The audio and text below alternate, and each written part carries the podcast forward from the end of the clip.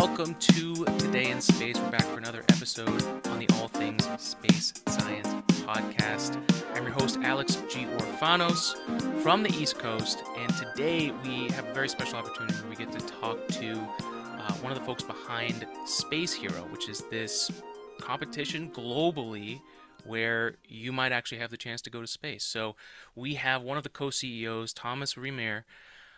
Welcome, Thomas. How are you? I'm very well. Thank you, Alex. I'm happy to be here.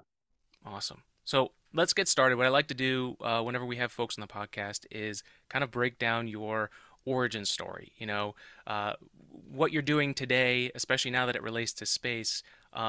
Bring us through that. Let's spend 5 to 10 minutes and take us from your early childhood memories of what got you into what you're doing, and then how you met Deborah and started Space Hero.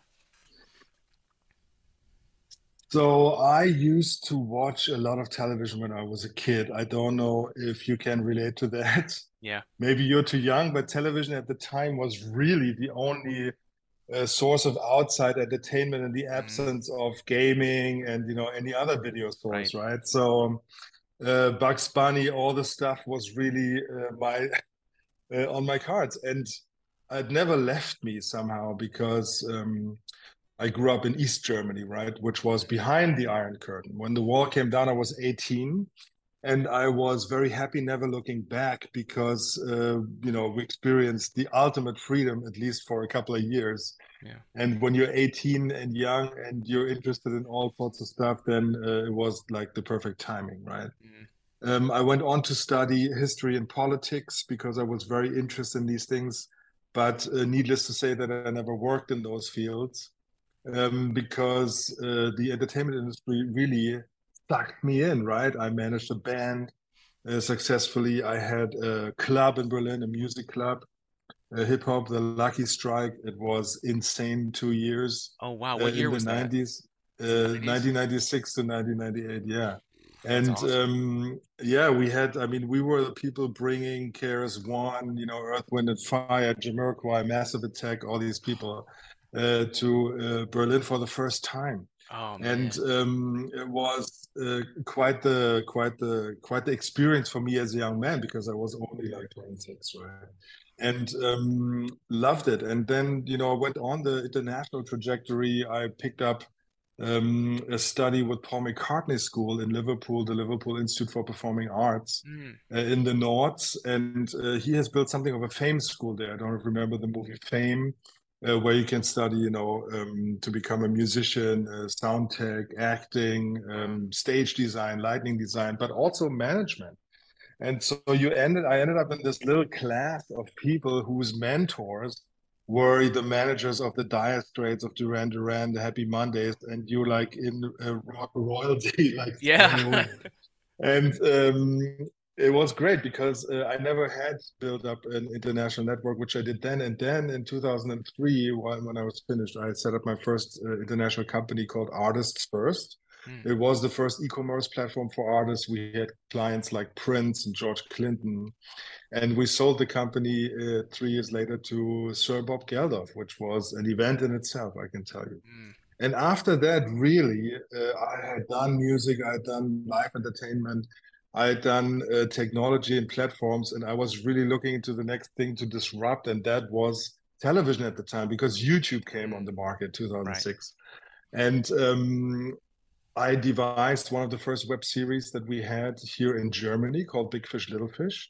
We sold it to MTV, great little deal, but I had a hunger for more and devised the concept for an international girl group called The Bricks. So you think the Spice Girls, but from 5 different countries.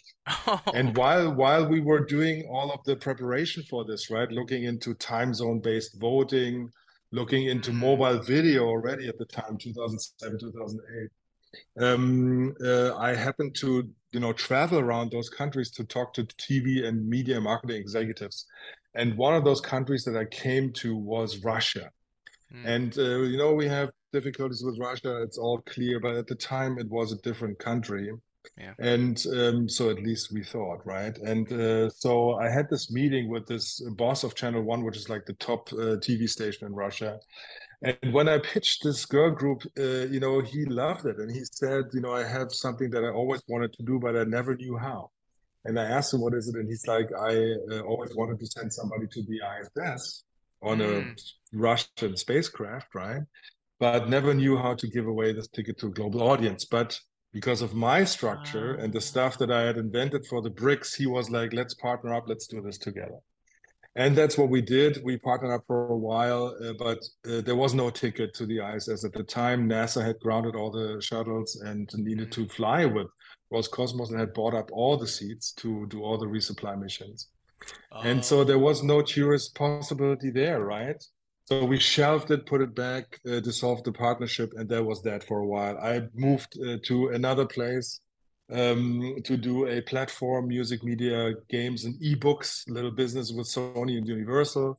And I sold that as well in 2015. And then somebody called me from the years before and said, look, SpaceX is coming onto the market. You should pick up Space Hero again, because this time there might be a chance with the first private launch arriving, right? Okay. What year was this when you got that call? 2015. Ah. So we've moved through my life now in very speedy steps. Yes. Although it is full of stuff, right?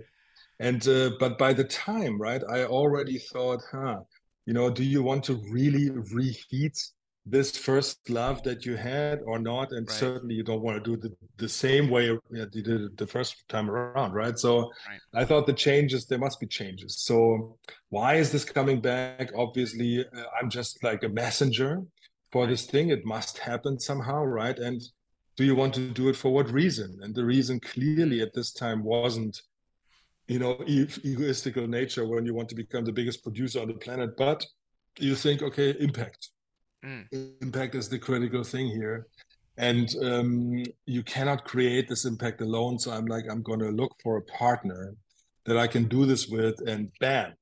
First thought that came to mind was Debs. Debs and I, we go back 23 years. Wow. We've been friends for like a quarter of a century. Amazing. And yeah, we went, you know, same circuits, entertainment, media platforms, technology, this kind of thing. Conferences, you know, I always appreciated her. She's so fearless, right? And international outlook, brilliantly entertaining, you know, witty and strong. And I'm like, she's the partner. So I called her and I said, Debs, you know, I want you to help me launch this thing called Space Hero. So she says, what is it? I'm like, we're giving away the biggest prize ever. Yeah. And it's a, you know, space flight to the ISS. And she's like, fuck me. Sorry if I can say this. No, you're good. She's like, you know, fuck me, sign me up. I'm in. I've just got one question. And I'm like, what is it? And she's like, what's the ISS? And so, you know, what happens, right, is that... it pinpointed what, you know, we were really up against, because we essentially had no clue about space and the space industry. We always approached it from coming from the media entertainment aspect, right? You understand that if something is really expensive, it creates big attention. Okay, and that's actually ultimately what you want in the entertainment industry. But Debs' question, you know, really raised the big point is like, you know, what do we do differently from the people that have tried this before, because certainly it's not our idea. You know, people 23 years ago tried to do Survivor in space. You know, there were attempts from Virgin Galactic to do, you know, shows in space and all this. Mars One never really worked. Mars One, the big disaster where they also ripped off people, right? And those examples were always our anti-examples, right? We were like, we will never be like this. We will never overpromise, underdeliver. We will only come out when we have a mission. Right? And somehow the lesson must be that even if you have money, it doesn't matter that you can get a ride. You have to make the space industry your stakeholder, your supporter. You have to give them a win situation, right? So that they also see the benefit of what you're doing. And then Deb said, we must learn about the space industry and integrate ourselves with the industry, and then we can succeed. And so, you know, lo and behold, we Googled space conferences, and the first conference that came up was New Space Europe at the time in Luxembourg, a very, you know, relatively small event. And then we wrote to all the 218 participants, and we got meetings with all of them because we were interesting, right, coming from a very different background. And believe it or not, we have excellent relationships with all 218 still. Awesome. And, you know, that's like 4 years ago, because the industry, as you know, Alex, is very small, and yes, you always run into the same people. Yeah, that was our starting, and that was part of my life. Wow. Thank you for sharing that. Now a word from our sponsor. A long time ago in a galaxy far, far away, a disturbance in the Force, an intergalactic war rages on. Jedi scattered across the galaxy trying to survive the Groom Wars. For all those left, one phrase reminds them of hope. May the Force be with you, always. On the May 4th edition of this Manscaped sponsorship, you can find strength in Manscaped's tools in the Groom Wars. Be prepared. If you go to manscaped.com and use the code word space, you'll get 20% off everything in the store. Personally, you know, I am an engineer, so I lean towards the tools. There is the Lawnmower 4.0, there's the Weed Whacker 2.0, and the Beard Hedger Pro Kit, which I highly recommend if you want to join us on the beard journey here on the podcast. But these tools are your lightsabers, and you can find strength in them. Resist the dark side to not groom. Manscaped can bring the balance to the Force. Use the code word space at manscaped.com. Get 20% off and free shipping by using the code word space. That's 20% off and free shipping at manscaped.com. May the Force be with you. And thanks, Manscaped, for sponsoring us. Now back to the show. There's so much to break down because I've been following this for a while now. You know, I went to school for this. We were talking a little bit about this before, but, you know, mentioning that this is a small industry, it's so specialized, and it's really attracts the best of the best, but it doesn't have many options for folks who don't rise to the exact top. And this show is like completely in that vein, that you're trying to give global access to everyone to be able to compete in this. So, and there's so many that have failed. Like we talked about Mars One and these other ones. I mean, I remember back in the day defending Mars One merely because we didn't have anything else at the time. You know, the shuttle was retired. SpaceX was a hopeful dream for people following it online, but for the industry, they did not want it, or they didn't think it was possible. And now that it's here today, it like, how much of SpaceX succeeding has brought you the ability? I mean, I think you already said it, but like that changed all of this being possible. Massive. I mean, look, the advent of SpaceX and also them being so stratospherically successful in the engineering part of their business, right? It's wonderful. Yeah. I mean, just watching this, we went to see every launcher and every manufacturer, right? So we went to see Boeing, we went to see, you know, everything that NASA does and all the space centers, JPL. We saw, you know, like I think 30 or 40 satellite manufacturers all over the world. We've been to many launches, right? And many, many launch pads. But the moment we stepped foot into Hawthorne, the SpaceX facility, it was so different, right? You know, those places, usually they're like laboratories. Yeah. People wear hairnets and all this, right? You get into Hawthorne, it's like a welding shop. Yeah. And it feels so strong, right? Because you feel the physics there. And we were immediately intrigued. We were like, oh my God, this is the thing. Wow. And then obviously, right, I mean, look, we are around 50, right? Debs and I are around 50. Hmm. And we were the oldest people in the room. Yeah. And that was interesting, too, because, you know, it's driven by the energy of curious youth. And that's exactly how the world should move forward, right? Yeah. And we love the place. We've been there many times now. And SpaceX is a wonderful team, right? And the achievements, you know, they come from, you know, exactly ignoring what everybody else is saying, because, you know, first they laugh at you, then they fight you, then you win, right? It's like always these three stages. And yes. I guess when Elon started talking about, you know, reusable rockets and stages landing back on Earth, people were like, what the fuck is he talking about? I was in school having debates with chemical engineering professors about the fact that it wasn't possible. And right. it was a mind fuck, honestly, being a student, learning this stuff, seeing people succeed, and then seeing the people that are from the industry saying, you're a crazy kid. Like that, those are the people that are working at SpaceX. That's why it's so driven, is all those people that were told, no, it can't happen, have a chip on their shoulder. And they're like, we're going to make it happen. And in a way, that's our story, because when you tell people about Space Hero, it's always like, what are you doing? What?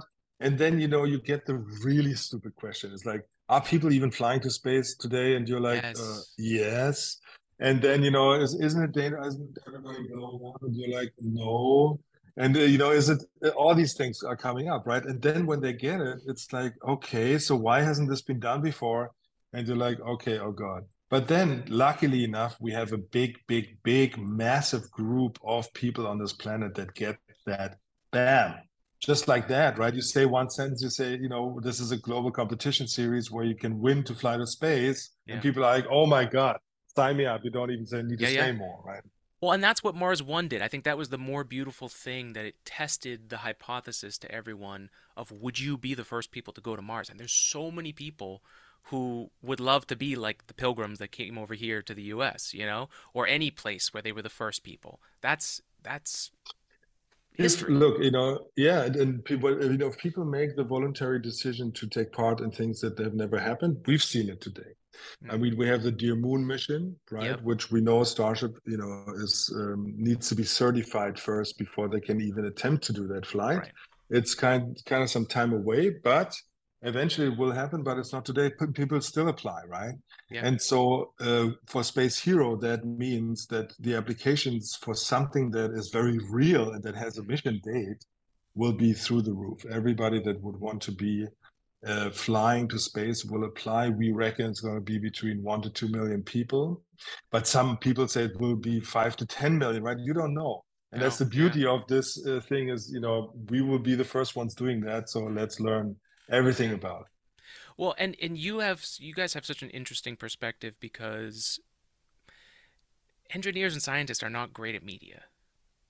And NASA being a public government entity makes it more difficult to really push a great media narrative. So what you guys are able to do, and what I'm really excited to see what you're doing, is you guys are partnered up with some of the biggest mainstream places where you can get this message out there. And I think that's one of the more challenging things for space events. So do you mind telling us a little bit more about that, and kind of the strategy of, like, how much are you involving the engineers in the production? Are you guys going to have segments where we're talking to the people making this? I think the Inspiration 4 documentary did a good job of mixing that in.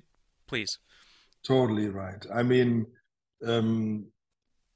I can only address it, right, to the space industry. This is your showcase, because you have the chance to say something to a much wider audience than usually. And it's not an echo chamber. Space Hero will be taken in by hundreds of millions of people because of the audacity of it, right? And what you highlight and why people are tuning in. Look, we know why the space people are tuning in, right? Because it's space.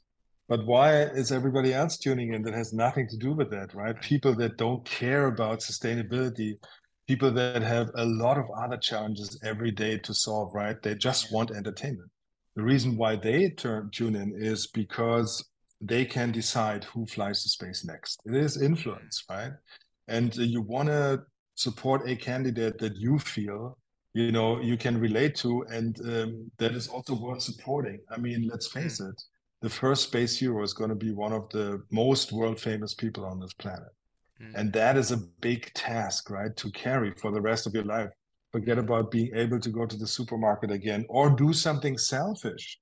If you just want to have a job and earn money, that's not going to be for you, because people will look at you and say, hey, we have sent you to space to give us an honest report of what this experience actually is and means to us, right? And you have to tell that story over and over again, basically until you die. You need to understand that, right? And when you have understood that, then you're the best ambassador to win this, because people will agree that you carry this best. Hmm. And the media collaborations and partnerships that we have, this will be mass media. This is mass entertainment. This is pop culture. But you know what? Space is culture. Space has always been culture, even if it's, you know, not occupied by tech and science. Then you have space in the gods. You have space in, you know, what is the philosophical context of our being. You have space in pop culture everywhere, right? The references are vast. I mean, space movies are, you know, the biggest genre in movie theaters. People don't even understand it, but that's the case, right? Yeah. And so it is ingrained in us. It helps us understand who we are, and if we can really turn this into reality, bam, people will tune in and watch this. Absolutely. I am really excited to see where this goes. Like, so tell the folks about the, like, how are they going to get involved and participate and watch? Like, how does that work? You will not escape it, right? Because when you want to, it's like that, right? People, you see how it works these days, right? These days, it's like less about appointment viewing rather than sharing clips of things that are happening, right? And that's exactly how we are structuring this too. So the real thing is building the core community, and the core community can only exist of, you know, the applicants, their family, their friends, and the fans, okay? And when you have that direct group involved, you're instantly looking at a group of 100, 150 million people worldwide. And those are just the ones that are directly involved, right? The indirectly involved people that are just watching is even bigger. And we have four phases in the project. First is the application phase, which with us is public. You know, usually when you have casting shows, you know, producers receive some application, then the first episode, you're introduced to the finalists, not with us. We want the 24 finalists that we will find after a 6-month process to be world famous already. You're tuning in to the competition with the 24 finalists because you know and support somebody in that competition already. And that is a big difference to everything else before. But it's a wonderful game, right? I mean, every day you have the chance to scroll through new candidates and, you know, vote and, you know, move people up. And that's exactly how you want it to be. And then when the Champions League basically happens, you already tune in because the people on the field are the superstars. Yeah. Yes. Yeah. And then the competition happens, and that is the, you know, we call that phase always the American Idol for space kind of thing. And except you don't have to sing. And it's challenge, you know, it's challenges, it's judges, it's behind the scenes, it's, you know, this very nice combination of competition, but also cooperation, because space is an interesting thing, right? It's not just being physically fit. You also have to have knowledge. Yeah. You have to be able to work with people. You have to be able to withstand psychological stress, right? All these things. And that's an interesting, ISS. Yeah. Makes for interesting television to watch. Plus, additionally, why have you applied? You know, in the West, you know, we have a lot of stuff, and it means that people will mainly apply out of vanity and fame reasons. In other parts of the world, it's an existential question to getting, you know, out of your dire circumstances. That's your chance. So it's a survival reason, right? Yeah. And when you put two groups together like this, bam, you have the conversation the world needs. And we are going to provide that. That's beautiful. And, you know, we're seeing the reality of how privileged we are as Americans with our space program, even, and going back to the moon with Artemis. We have the first Canadian astronaut that was chosen, first person of color, the first woman. But there's an energy behind Canada because it's their person. And like you're saying, to be able to have all these countries, to have their first person, their first representative, be able to go or even have the chance, that could be hundreds, if not ever possible for that country. Just a little stat on that. You have between Mexico, Brazil, Indonesia, Nigeria, India, right? Just a few astronauts. India's one and only person flying to space was in 1985. Wow. So it's 2 generations away. Between those countries, you're already talking about 2 billion people. Yeah. Right. And that's exactly the excitement that you want to create. Look, we always say it. We think one of the space heroes will become the president of their country at one point. People laugh. Wow. But then you tell them, you know, who before Ronald Reagan would have thought that an actor could become president? Mm-hmm. And people stop laughing, right? Yeah, it's true. It's true. And I mean, people are looking for a hero more than I think we've had in the last 20 years globally. There's a big lack of them, even just leadership in general. So yeah. It's interesting. I think one of the concepts of the show, or the thesis of the show, is that, you know, we don't ever want to be the smartest person in the room. Like, that's not, I'm an engineer, but I'm not coming to tell you that, oh, that's obvious, or yeah, you should know that. It's let's catch you where you are and help you go a little bit further than you already are. With the aerospace industry, there's an unfortunate, and just engineering as a field, there is a feeling of, I need to be either the smartest person in the room, or I won't even get involved because I don't want that energy. And I think what you guys can bring from the media's perspective side of things to tell a story is an ability that the industry, not that there aren't people in aerospace that can talk like that or tell a story, but it's not their skill set. Yeah, it's not translating. Yeah. When we went to, like, I think 5 or 6 conferences, and we're always amazed, right, how small and echo chamber it is, because the achievements of the space industry, especially the engineering achievements, they're everywhere. That we're talking on video like this is a space exploration achievement, right? And so we need to bring this home to more people. Also, we always say that, you know, space is the most inhumane environment that you can develop things for, right? No oxygen, no water, a lot of solar radiation, and you cannot dispose of waste easily, which means if you apply this to our planet, all the technologies, right, it can only be sustainable without even talking about it.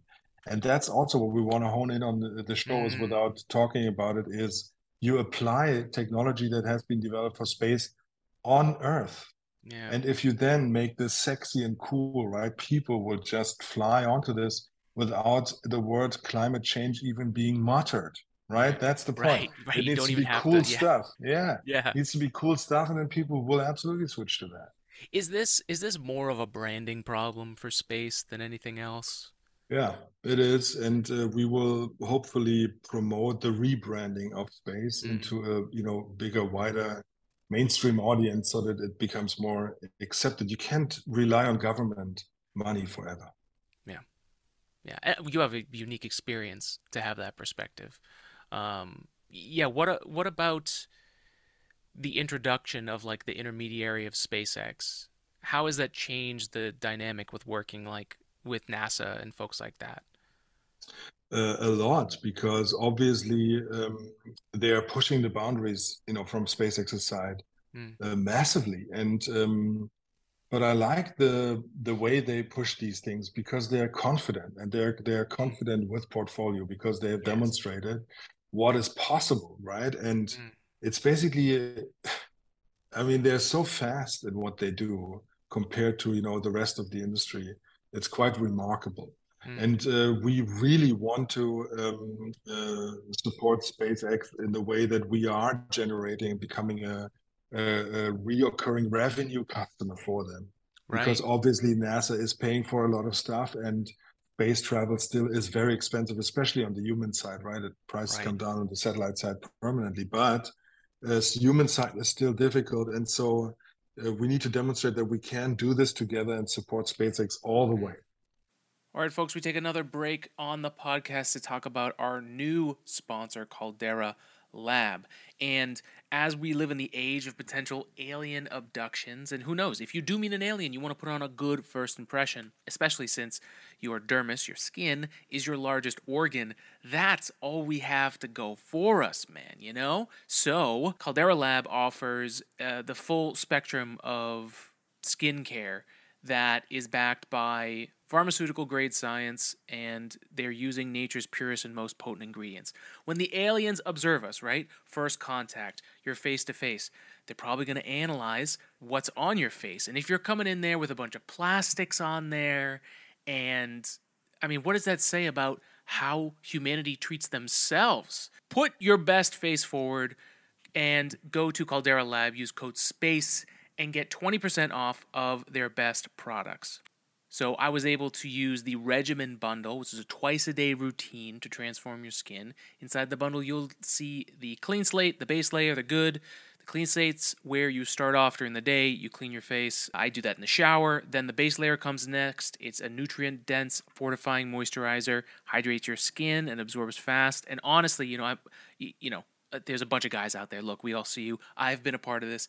You're wearing black that day. You're getting a bunch of flakes going on. You know why? It's because your skin is not being taken care of. So you can also use things like the good, which is your go-to at night before bed and clinically proven multifunctional serum that helps your skin look tighter and smoother and puts on the best face for your new alien friend. So be ready for first contact. Be a good human specimen and go to Caldera Lab. Use code word SPACE for 20% off and do it right. Thank you, Caldera Lab. Let's go back to the show. How are the engineering and scientific aspects of space travel going to be incorporated into the show? Are there going to be certain team members that are interviewed, or how do you see that going? So obviously the candidates will have to solve technical challenges, right? That's one thing, one access point where technology can come in.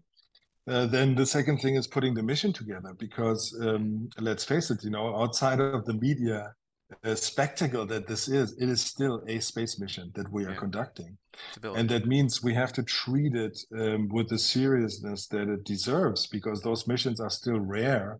And every mission has to count towards the progress of humanity being able to fly to space regularly and easily, right? Mm.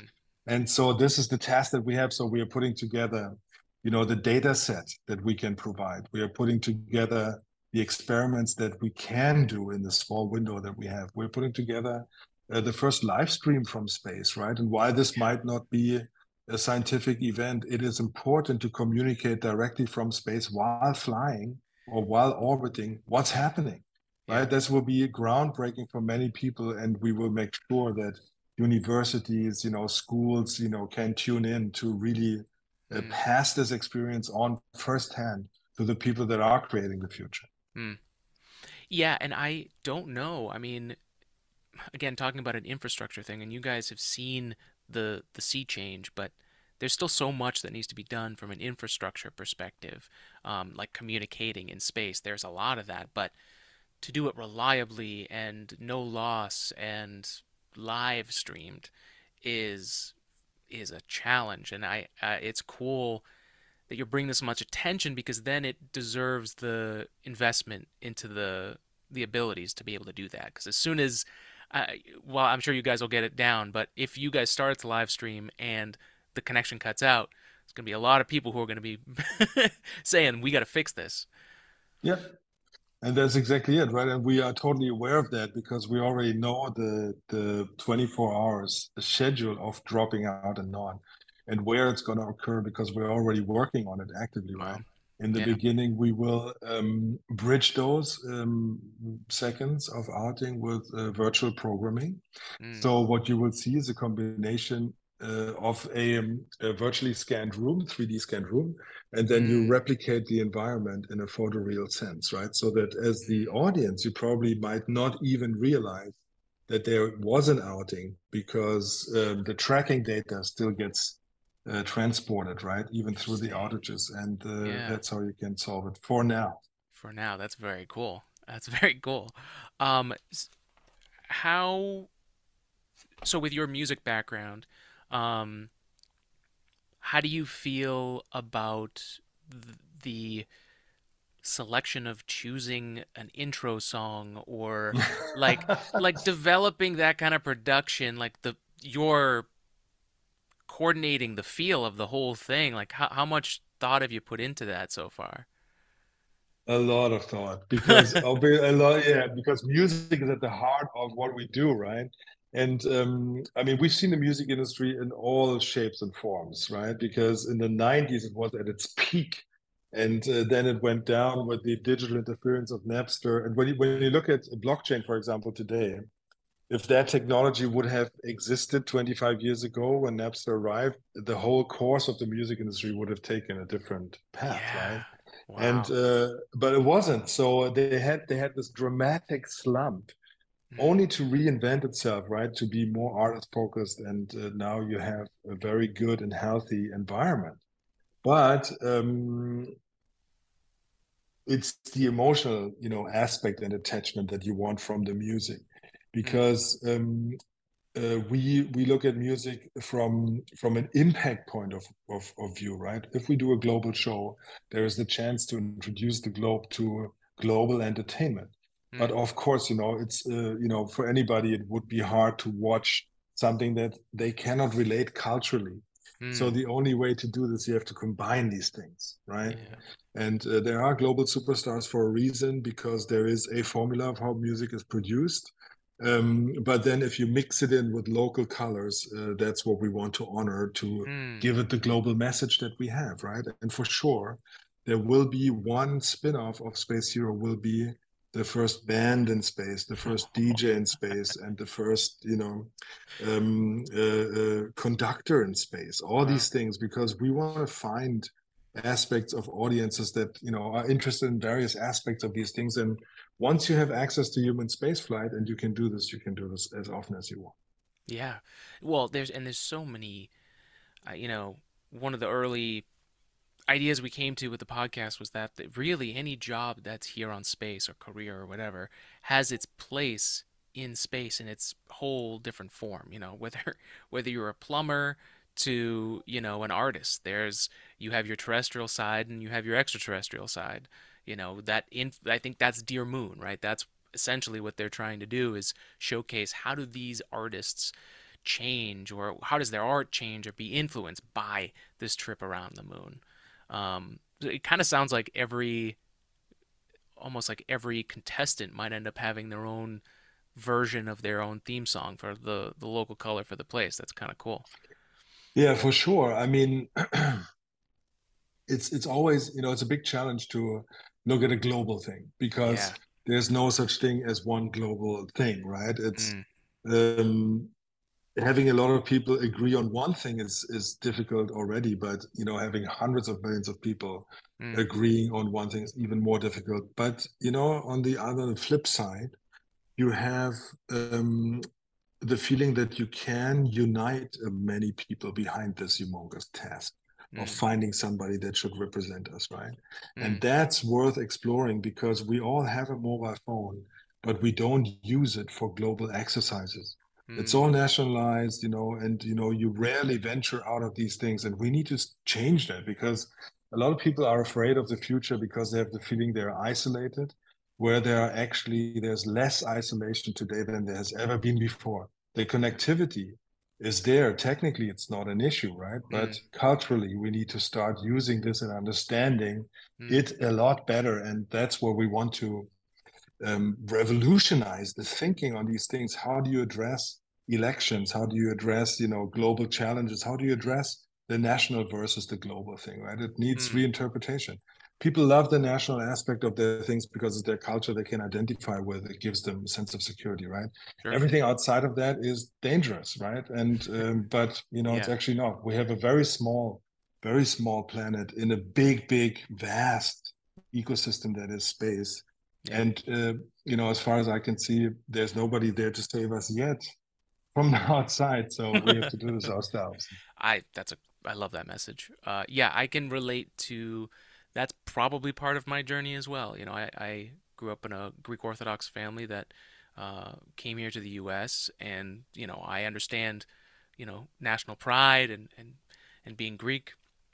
On the opposite side of things, the fear of anything that isn't, especially from the Orthodox, the original, that isn't what we started with. And I'm obviously on a different path, but I agree. I think so many people go into technology and online with their own thought process of what it is, instead of assumptions. And I mean, this podcast, I'm talking to you today. This is this wouldn't have happened if I hadn't taken the journey to say, I don't know what I'm doing here. Let me learn from somebody else. Do you have any like philosophical or you mentioned culture? Are there any people that you look to or were influenced by that kind of influences your own take on that? I think too many to just talk about them here. I'm a voracious reader, and I love the fact that although I've never worked as a historian, it helps me understand things a lot better, right? And to estimate where things are going. And also, when you study these things, you train to, you know, read in a specific way and get information in a specific way. But I guess it's with Einstein. That's where I am, right? Because you say with your Greek Orthodox background, right? I grew up in a family that were communists, and I was a young kid. My grandfather was already a communist, so everybody like staunch believer, right? That things can be a lot better, but then obviously it failed for you know, reasons that were overwhelming people, right? And there, you know, the higher consciousness is a hard thing to do. It requires a lot of discipline, and if you don't get the equivalent back in your real lifetime, then it's hard to maintain. Okay, it's not a good trade-off, and especially in the communist or socialist countries behind the Iron Curtain, they didn't give back. You know, I mean, we didn't have great food, we couldn't travel, like all this kind of stuff. Right. And you're like, okay, why is this happening? So as a kid, I was already questioning this stuff, right? Yeah. And my family was not talking to me for a long time, especially after the wall came down, especially when I started to become entrepreneurial and make money. Oh. They were like, what the fuck's going on here, right? What do we do wrong? But they didn't do anything wrong. It's like, you know, they taught me that the belief in one thing is nothing bad.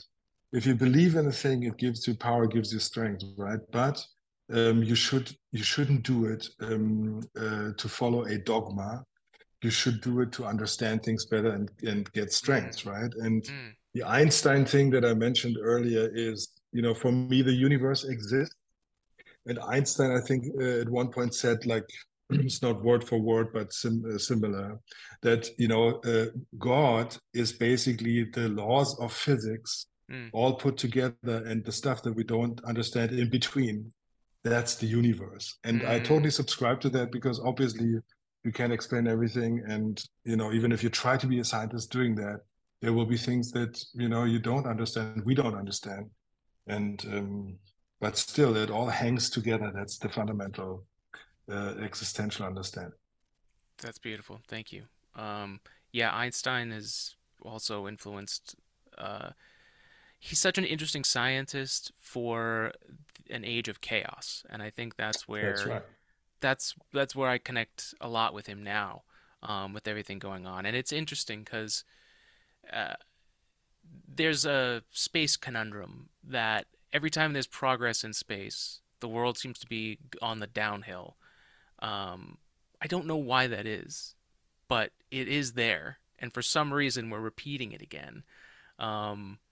What's your take on that kind of idea and that repeating? It's a spot on analysis, Alex, and I know exactly what you're referring to. You know, when rockets flew for the first time, it was World War II, and the rockets were developed by Wernher von Braun for the, you know, German Nazis. And then when we were trying to go to the moon, right, it was Vietnam and, you know, everything else, shattering Western beliefs in 1968 with the student movements, etc. And now, you know, we're coming back into the, you know, one of the biggest conflicts that the world has ever seen, is because we are getting from one monopolar world into a bipolar structure again, right? With power structures moving and shifting. And I guess the reason for that is, and why space is accelerating those times, is because the people that do it, they understand that it is the biggest aspiration and source of hope for everybody. And that's why you push it strongly, in especially times like this. When there's peace and everything's fine, you essentially don't need it. Right. and like creativity now, as dark as the world has become, it's been very fruitful. But I guess that comes with the territory. Totally, and you know, it's not that dark. I mean, people always say that, and the media and blah blah blah. Yeah. But you know, ultimately, everything's better than it used to be 100 years ago or 1,000 years ago. I agree. For sure. You know, it's interesting. I agree with that analysis of the world. But I know that a lot of people believe it, and it's very quantum. You know, that you can make your reality miserable if you believe that it is miserable. So yeah, there's a lot of work that I do for myself, like finding Wim Hof online and deep breathing exercises to manage my anxiety has been tremendous. But it really does take someone saying that I want to make a change. I don't know, and I think that's the more scientific thing than I know everything. It's I don't know, but I'm gonna find out. And I love that you're saying that, because obviously with the podcast that you're doing here, you have found a channel to counter your anxieties, right? Because you know how you do this is, I don't know enough, I want to know more, I want to hear other people's perspective on these things in an informed conversation, and that will help you as well to learn more and overcome this and gain new energies, right, to deal with the anxieties that you have.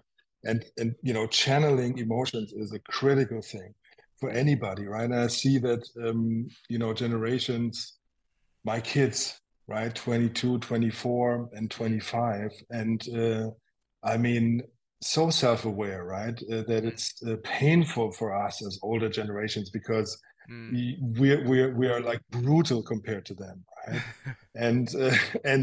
But the self-awareness, you know, is of course there, because there's so much information there, right? You know a lot more about the world than, you know, we have ever known. And it's hard to deal with this. Of course, you become more sensitive towards things. And I think that's not a bad thing, because also the concepts of you and the future are coming out of that generation are very interesting. And, you know, they need to figure out how to deal with this. We can help. Yeah. We can help by raising the attention and the awareness, and we can help also with, you know, the energy that we can channel towards these things. But in general, I love the way you are channeling your anxiety into this thing here. And it's a good way and a productive way of doing this, also helping other people, because people that are listening, you know, they will take inspiration from that too. Thank you. I appreciate that. Thank you. It's been a lot of work, and I have really honestly grown a lot just through this podcast. And I, you know, for me, it was the decision to do that was driving an hour and a half there, an hour and a half back to work at the only engineering place that I was able to get to, and listening to podcasts like Joe Rogan and others, the people doing it at the beginning, 'cause I had all that time. Music was just on a loop, and I was like, I need something else. And I remember he was always saying, you know, if you think you can do it, do it. And I was one of those people that took that advice. So whatever you think about Joe, but you know, he definitely he's definitely a huge inspiration. And then like Neil deGrasse Tyson putting his foot into the water, so we had a, you know, I mean, no one can replace Carl Sagan, but to have our own version of a science communicator, you know, was so, you know, beneficial. And it's funny, because now that I don't want to copy accidentally anything that anyone else is doing in this arena, I don't listen to any other science communicators, because I'm just so worried. Just like a stand-up comedian, I don't want to like use a joke and think it's mine, and then I ended up stealing it because I heard it from somebody. So yeah, it's creatively, I mean, it's a beautiful thing. I used to be a jazz musician, a trumpet player. Yeah. I'm a drummer, big band, so big band pieces like Duke Ellington, and then also in marching band. So for music for me is performing was the thing that I was missing, and so this is that. It's very cool.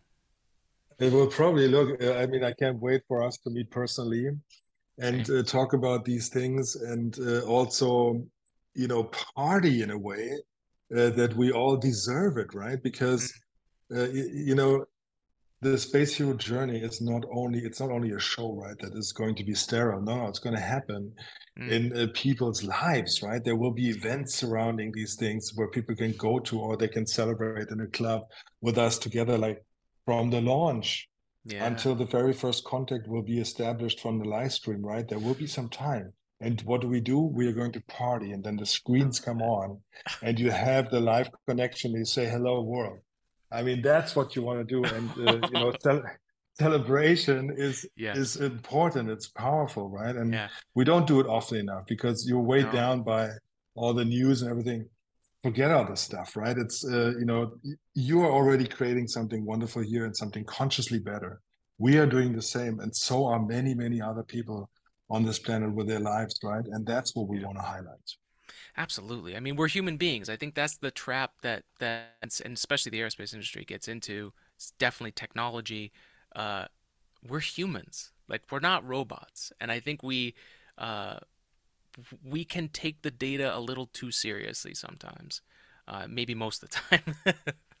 But yeah, I find myself, and I know a lot of my friends that I speak to, you know, the weather's getting warmer. I hope it gets warmer where you are soon.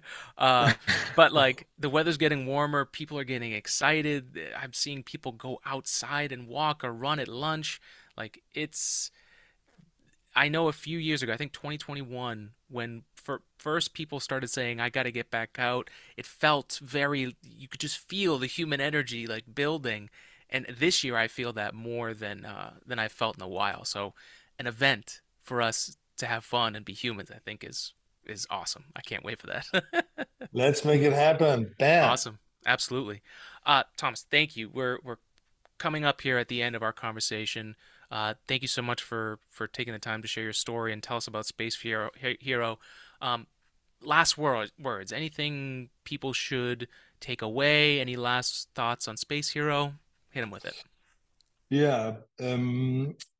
It's a long journey, right? And you can't just build this and make it quick. So for everybody that thinks that we have been doing this for a long time, think again, because every movie that comes out there is in the making for at least, you know, 5 to 10 years. And nobody talks about that. What you will see when it pops up on your mobile screen is the end of those 5 to 10 years, and we are in the middle of it. So I'm looking forward to popping up on your screens with Space Hero. That's the next step. Awesome. Thank you again for coming on. Thank you, Alex. Folks, thank you for joining Today in Space. Another great episode. Be well, spread love, spread science, and we'll talk to you next time. See ya. Thank you, Alex. Bye.